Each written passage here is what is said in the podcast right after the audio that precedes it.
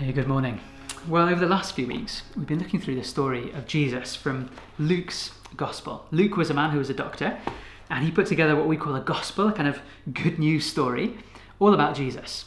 He's a man who collected up all sorts of eyewitness evidence and stitched it together into the story of Jesus so that we could understand who he was and what he did. But more than just so we could understand, Luke was writing so that we would really be sure about who Jesus is. That's what our story is all about today being really sure that he's king of everything and then knowing how to come and follow him and walk with him and, and give all of our lives, every single corner, over to him. The last couple of weeks, we've been looking at these a couple of famous stories or famous passages that teach us about what it means to follow Jesus, what it means to be one of his disciples or apprentices. A couple of weeks ago, we had the story of two sisters, Mary and Martha, and that was teaching us that the most important thing you could do with your life is to spend time sitting down and listening to Jesus' voice. And then last week, we looked at the flip side of that, which is not us listening to Jesus' voice, but us using our voices to speak to him. Prayer was what we were talking about last week. Our speaking to God. And then we come to this really interesting story this week, chapter 11, verse 14, and it starts with a man who can't speak. You see the connection there? We're supposed to listen to Jesus' voice, to ask him our questions, to come to him and, and listen. And then we're supposed to use our voices to speak to him so we can know him better and, and be in this daily walking relationship with Jesus. But this man can't do that. He can't speak. He can't ask Jesus his questions. He can't call him over. He can't say, I love you, I want to follow you. He can't speak at all. And this really happened in history. Um, Jesus helped and healed this man, but it's also a picture of what we're like. We're going to look through the story and then we're going to try and pick out and draw out a few lessons about what does it teach us about evil in the world, about demons, about this personal supernatural evil. Maybe that's a bit weird. We haven't talked or thought much about that before. Okay, um, we'll get to that in a minute. We're going to learn some lessons about evil. We're going to learn some lessons about Jesus. And then we're going to learn some lessons about ourselves and kind of try and knit them all together. But let's look at this story first. So, this man can't speak. That's his problem. Imagine what that would have been like. Can you imagine that? Just the that you could that you didn't have the gift of speech. I mean, it is a gift, isn't it? To be able to use our voices so people can get to know us they can hear our accent, they can hear your tone of voice, they can hear your words, and you can express yourself to them. Or you can use your voice to ask questions and get to know other people. Not being able to speak is, must be so frustrating. I mean, if you've ever been on holiday and just can't speak the language, imagine if you were like this man, just literally couldn't speak at all, not even to your mother. She had never heard your voice, or to your father. He could never kind of pass on his hobbies to you. Imagine that you couldn't speak. What would that be like? It would be like being in a prison of your own mind, of your own body. It must have been horrible for this man. But Jesus comes and turns it upside down. Jesus comes like he does so many times and fixes this man's life. Jesus has come into the world. We've seen this through Luke so far. If, if you haven't been along with us, go back and read it. Jesus has landed in the world like a, like a bomb of light and goodness if you can have a I don't know a bomb that works like that. But he's changed everything. He's turned the world the right way up again. He's been healing. He's been feeding people who are hungry. He's made it so that that we don't need doctors anymore in this time anyway. Um, he's made it so that they didn't need social security, so that nobody had any kind of spiritual worries. Jesus has been showing what his kingdom is like. It's a place where there's no sickness, no darkness, no no sadness. Tissue manufacturers go out of business. And Jesus does the same for this man's life. He comes in and diagnoses the problem and turns his life the right way up again. Jesus sees it's a spiritual problem. Now, this man isn't, it isn't just that there's a physical thing or a kind of psychological thing going on. No, this man has some kind of evil force, personal evil force, affecting his life so that he can't speak. Jesus knows exactly what the problem is and he deals with it. He drives away this spiritual force, this demon, and the man can speak again, and everybody's amazed. And imagine what that would have been like just to hear him speak the first time ever. It would have been amazing. But not everybody's amazed.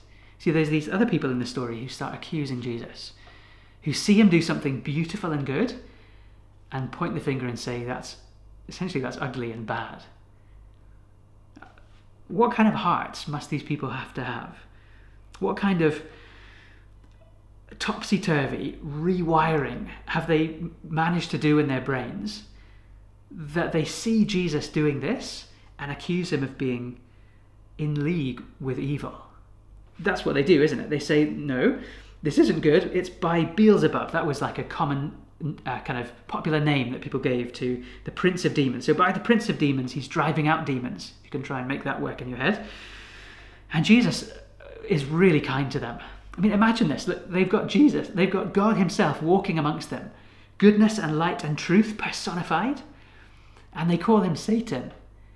What more evidence do you want? Like, what more could God do than have his son walk into your life and do miracle after miracle. I mean, this isn't the first one he's done. He's been casting out demons and healing. Like I said, a bomb has gone off in the culture at this time. He's swept the nation clean of sickness and evil. And, and then they look at Jesus and say, no, no, no, that's not good. That's bad. He's not God. He's Satan. And Jesus, in response, what I mean, what should he have done? Turned his back and walked away. I think that's what I would have done. But he doesn't. He stands and he speaks to them. Jesus is really kind. He's pretty stark with his words. It's a stinging thing that he says, but it's kindness because he's trying to bring them to their senses, to help them see what's right in front of their faces. Jesus says, Come on now, think it through. A kingdom divided against itself will fall. If Satan is divided against himself, how can his kingdom stand? Okay, all right, hypothetically, maybe Satan would, for tactical reasons, uh, put on a show so that it looked like somebody was casting out a demon. Okay, maybe you can get your head around, maybe that would work for some reason to kind of confuse people or something. Maybe he would do that once. But there's absolutely no way that Satan would go around driving out demons, all left, right, and centre, sweeping up, cleaning the whole land. He just wouldn't do that. That would be the end of his kingdom. That would be civil war in the camp of evil that would be the end of it. It just doesn't really make sense that he would do that. And okay, if you didn't believe that, now, if I do it by Satan, what about your exorcists? There's a second piece of evidence. Your sons, people in your families who claim to drive out demons. What power are they using to do this? Have you accused them of being Satan as well? He's asking these people. And obviously, the answer to that is no. And so Jesus says, okay, look, if you just think it through for a second, you'll realize, verse 20, if I drive out demons by the finger of God, then the kingdom of God has come among you. Do you see that? If I'm driving out these evil forces, that must mean that I'm on the side of good. It must mean that I am on the side of God, that God's Spirit, that His power is working through me to drive out evil. And if that's the case, it means the kingdom has come. See, Jesus is picking up prof- kind of promises and prophecies made hundreds of years before from all sorts of places in the Bible. One place you could go is Isaiah 35. Isaiah was a prophet, and Isaiah 35 says this that when God comes, when He comes among you to save you, what will it look like? It goes like this Isaiah 35, verse 5. The eyes of the blind will be opened, the ears of the deaf unstopped. The lame will leap around like deer, and the mute tongue will shout for joy. That's what it'll look like when God comes to visit you. And so they really should have seen it. But the problem was they didn't want to see it. Do you see it? They didn't want it to be true. And so they rewired their brains, they hardened their hearts, and they called Jesus Satan, and they walked away from him. How sad is that? Jesus gives us a picture um, to show, to explain to them what he's doing. From verse 21, it says, When a strong man, fully armed, guards his own house, his possessions are safe. Jesus is using that as a picture of Satan. Okay, so Satan and demons, these personal, active spiritual forces, really do have power in the world. They're active. They do have power over people, over things, over, over this world. They're like a strong man who has possessions, and those possessions are people, like the man in the story. The man is a picture of all of us. All of us before we meet Jesus are under Satan's power. It doesn't mean that we're into Satanism and kind of, I don't know, pagan stuff where we're worshipping demons or anything like that. It just means that we that we're silent when it comes to God. That Satan's aim is to create a silent planet that would never speak to God and would never hear from him. Do you see that? So this man was a real man in history who Jesus really healed. In history, it happened. but he's also a picture of all of us. All of us without God are silent just like him. We're made to know God. We're made to walk with him and talk with him and get to know him. Be, to use our voices to be like the high priests of all of creation, to kind of bring the whole world to come and know him with our voices as we pray and just talk to that's what we're made for. That's why god gave us speech so that we would speak to him and to other people. That we'd express love and worship of him as we love other people with our lips with our tongues. That's why we have voices. But satan wants a silent planet a planet that's cut off from god a planet full of people who never pray who eventually forget that there is, even is a god to pray to who are locked in a prison it seems peaceful and quiet, but it's really just a silent place. If you've ever read or watched any of the Narnia films, the picture here is, is the picture of the White Witch in, in her castle. And there she is, sitting in front of a great court, a throne room full of silent stone creatures. It's eerie and it's scary, and she loves it, but everybody else is cold and dead and silent. That's what the picture is. But what happens next in verse 22 is just beautiful. No, there's a strong man, but there's somebody even stronger. When someone stronger attacks and overpowers him, he takes away the armor in which the man trusted and divides up the spoils, takes those prisoners home. That's Jesus talking about himself. He is the stronger man. Do you see that? There's no need to be afraid of Satan and demons. There's no need for a chill to go down your spine or worry about superstitious things that you're cursed or, or something like that. No, Jesus is the stronger man. He's come into this world, broken into the White Witch's castle, and, and started talking to the prisoners. you see that? It's so good, isn't it? Jesus has broken into the world, the stronger man, to start to talk to the prisoners.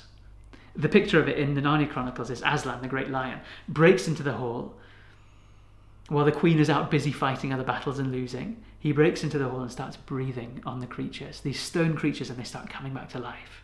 And the first thing that they see is his face, the king's face, and they fall on his mane and they, they catch him, and it's just a beautiful scene. And that's Jesus here, isn't it, with this man? He can't speak, he can't know God or other people. And Jesus breaks into his life a truth and love bomb goes off in it, and he can speak again. He can pray. He can be known and know other people because he can speak. That's what Jesus does. That man was in Satan's creepy trophy cabinet. Trophy cabinet of souls, of people who he's kept silent, kept away from God. But Jesus breaks in, strips Satan naked, and then takes all the people who belong to him and says, You are mine now. You're mine. Welcome to a kingdom of warmth and beauty, of life, of speech, of being known and knowing me. That's what God's kingdom, that's what Jesus' kingdom is all about. It's about not being silent anymore. It's about knowing Him and using our voices to pray. So, do you pray? That's the question. If you're a Christian, have you neglected that? It's just the most beautiful and the most basic thing. It's the chief exercise of faith. If you have faith, the way that you exercise it is by using your voice to speak to Jesus. So, have you done that today? Do you enjoy that? Do you enjoy just getting lost, communicating with Him? That's what we're made for. So, if you take one thing away from today, make it that. Jesus has made it possible for silent people who lived on a silent planet to speak up, to hear Him, and to know Him. So, what does that teach us? Um, what are a few lessons we can draw out? Well, maybe we've seen them already, I hope so. Let me just try and kind of underline them as we go on. What does it teach us about demons? Well, it teaches us that they're real. Maybe that freaks you out.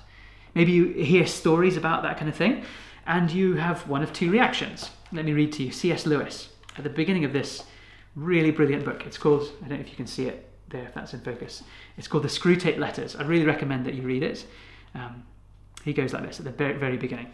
He says, There are two equal and opposite errors into which our race, humanity, can fall about the devils. So when we're thinking about spiritual things, about evil in particular, about demons, there are two errors that we usually fall into. One is to disbelieve in their existence, and the other is to believe but to feel an excessive and unhealthy interest in them. They themselves, demons, are equally pleased by both errors and hail a materialist, someone who believes this world is all there is, or a magician, someone who's really into spiritual stuff.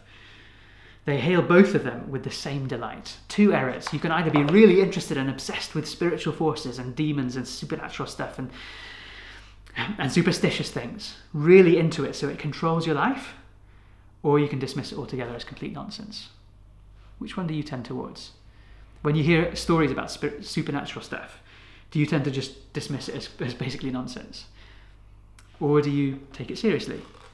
Sometimes too seriously? Does it give you chills down your spine and keep you up at night? And I don't know, think about if one of your work colleagues or a friend said they were going to visit a medium and you know they wanted to speak to somebody who's who's died. You can understand that desire, can't you?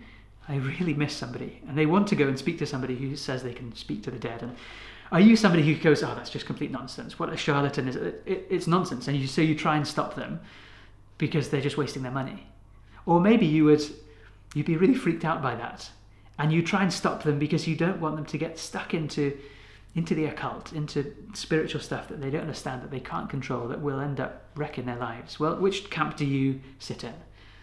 each of us can learn something. If you're obsessed with it, if you're constantly scared or thinking that there's a demon behind anything scary or anything you can't explain, then you need to come and look at who Jesus is. Stop spending time thinking about demons and angels and all the supernatural stuff.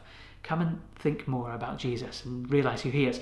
Or if you're the materialist, if you're somebody who thinks the only stuff that's real, things that you can prod with your finger, that you can see with your senses, if that's you, you don't really believe in the supernatural stuff at all, then you need to wake up. It really is real. Maybe you believe in God, right? Who is a personal, real, living good in the world. Well, then what's stopping there being a personal, real, living evil in the world? They're not equal, as we'll see in a second. They're really not equal. But there is personified evil in the world, in Satan and demons, and we're not going to talk too much more about them. If you've got more questions, you can um, you can chat to me, or send me an email or something like that, or Sammy or another Christian that you know who you would trust, and get them to open their Bible and teach you a little bit about that. But there's two warnings: don't write them off, but don't get obsessed by them and try and find a demon under every rock. Ultimately, don't fear. Why? Because it's not just that Satan and demons are real and strong, it's that Jesus is real and stronger. So that's our second thing to learn today. Satan and demons are real, but Jesus is real and stronger than they are. Jesus is strong and kind. That's what we learned, isn't it? He's the strong man. There's not an equal and opposite battle going on between him and Satan. There's a really, it's a real mismatch, to be honest. Satan is embarrassed when it comes to Jesus. He's the God who made everything and there's no match for them at all. Jesus defeats him. He's the stronger man who comes, strips him naked, and takes his stuff away, rescues the people who were stone and silent, and brings them to life and have, and have a voice. But what else is Jesus? Well, Jesus is really kind. He's patient with us. You see, we can learn something about ourselves as well. This is a third thing. Um, we often feel that there's not enough evidence to believe in Jesus. But the evidence is right here in Luke's story. The evidence is right here in the lives of other Christians around you. The evidence, I imagine, is in your own life. I think we know that there really is a God. But these people, no, I mean, they actually had Jesus standing in front of them. Have you ever wished for that? To actually see Jesus' miracles. And immediately after they see an amazing miracle, they're saying, Oh, can you show us another sign from heaven, please? Another one, and another one. And they're blowing smoke over the whole thing, pretending like it's not enough. Because evidence really isn't the thing that persuades us. See, evidence isn't the problem or lack of it. The problem is that we don't want Jesus to be real. We don't want it to be like this. We're often like these people. We want to just go our own way, make it up uh, according to our own rules. That's what these people did. That's what we so often do. That's something to learn about humanity. We're silent, but often we're silent before God because we want to be silent. We don't want to believe in Him. Is that you? Are you somebody who's been around in church for a long, long time? Come to umpteen Christianity Explored courses, alpha courses, umpteen Bible studies, umpteen conversations with Christians, and you're still still deciding about the evidence. Is that you? Maybe you could be honest with yourself today and, um, and hear Jesus' words. Be honest and say, there is plenty of evidence there. There really is enough. If you're just coming to this for the first time, then it's, it's legitimate. It's a good thing to have a bit of time spending time to look at the evidence, to listen to it, and to weigh it up and see whether it's really true. I'm not saying just jump in at the deep end without ever having really thought about it or counted, counted up the evidence and counted what it's going to cost you to do that. I'm not saying just jump in without thinking. I'm saying if you've been thinking about this for a while, then to be honest, you need to hear Jesus' words in verse 23. Jesus says, He who's not with me is against me, and he who doesn't gather with me scatters. There isn't a fence to sit on. There isn't a camp of people who are kind of not against Jesus but also not really for him. You're either following him and loving him and walking with him wholeheartedly, or you're against him. So you need to make a decision. There's plenty of evidence. Maybe today is the time for you to say, okay, Jesus, I can see it and I trust you. I think that you're really good, and I'm going to trust my life to you. I want to listen. I want to speak. I want to be part of your kingdom. See, that's what this last story is all about. And Jesus talks about sweeping a house. And the house is swept, all this evil and badness is swept away, the demons got rid of. It's kind of a picture of somebody's life. But then nothing takes its place. And soon the demon comes back, and it's back to square one. In fact, it's even worse than at the beginning. So, this is Jesus' warning to the man who's just been healed. He says, It's not enough for you just to speak, for you to have got rid of kind of evil and bad stuff in your life. It's not enough just to turn over a new leaf and try harder. It will go wrong, either in that you'll end up worse than you were at the beginning, or you'll just end up religious and proud because you ended up fixing yourself.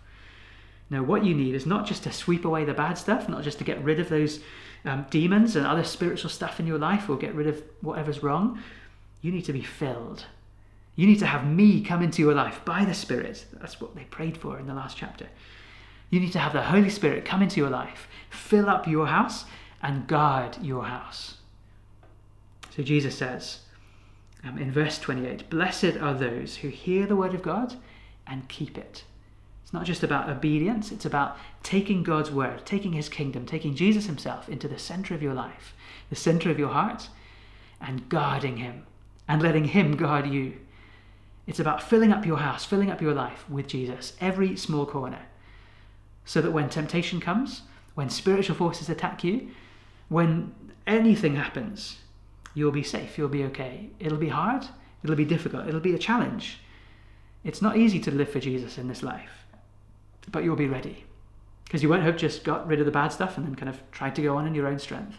You'll have Jesus with you and in you, guarding you and protecting you. You'll have the stronger man there to fight against every scheme of the evil one.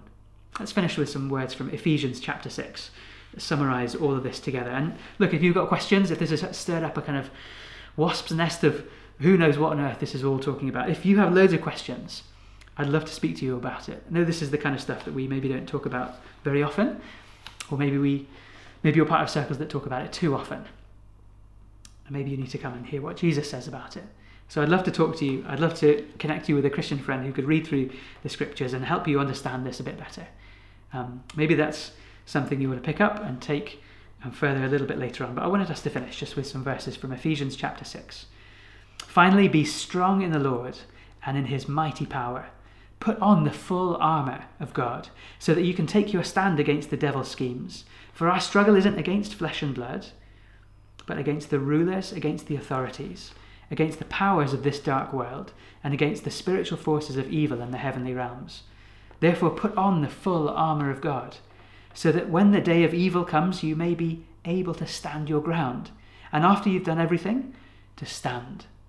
Stand firm then with the belt of truth buckled round your waist, with the breastplate of righteousness in place, and with your feet fitted with the readiness that comes from the gospel of peace. In addition to all this, take up the shield of faith. Trust in Jesus. With it, you can extinguish all the flaming arrows of the evil one. Take the helmet of salvation and the sword of the Spirit, which is the Word of God, and pray in the Spirit on all occasions with all kinds of prayers and requests. So come on, let's use our voices and pray to this God. Lord, we thank you so much that you've made it possible for us to open our mouths, to open our hearts, to open our minds, and to know you. Lord, we ask that you would help us, if we haven't done that before, to come before you, to trust you as the God, the King, the stronger man that you are. Lord, help us to come before you and use our voices to ask our questions and use our voices to call you into our lives. You'll use our voices to come into your kingdom and to know that you guard us and keep us and will keep us and protect us through life and into life eternal with you. Amen. Amen.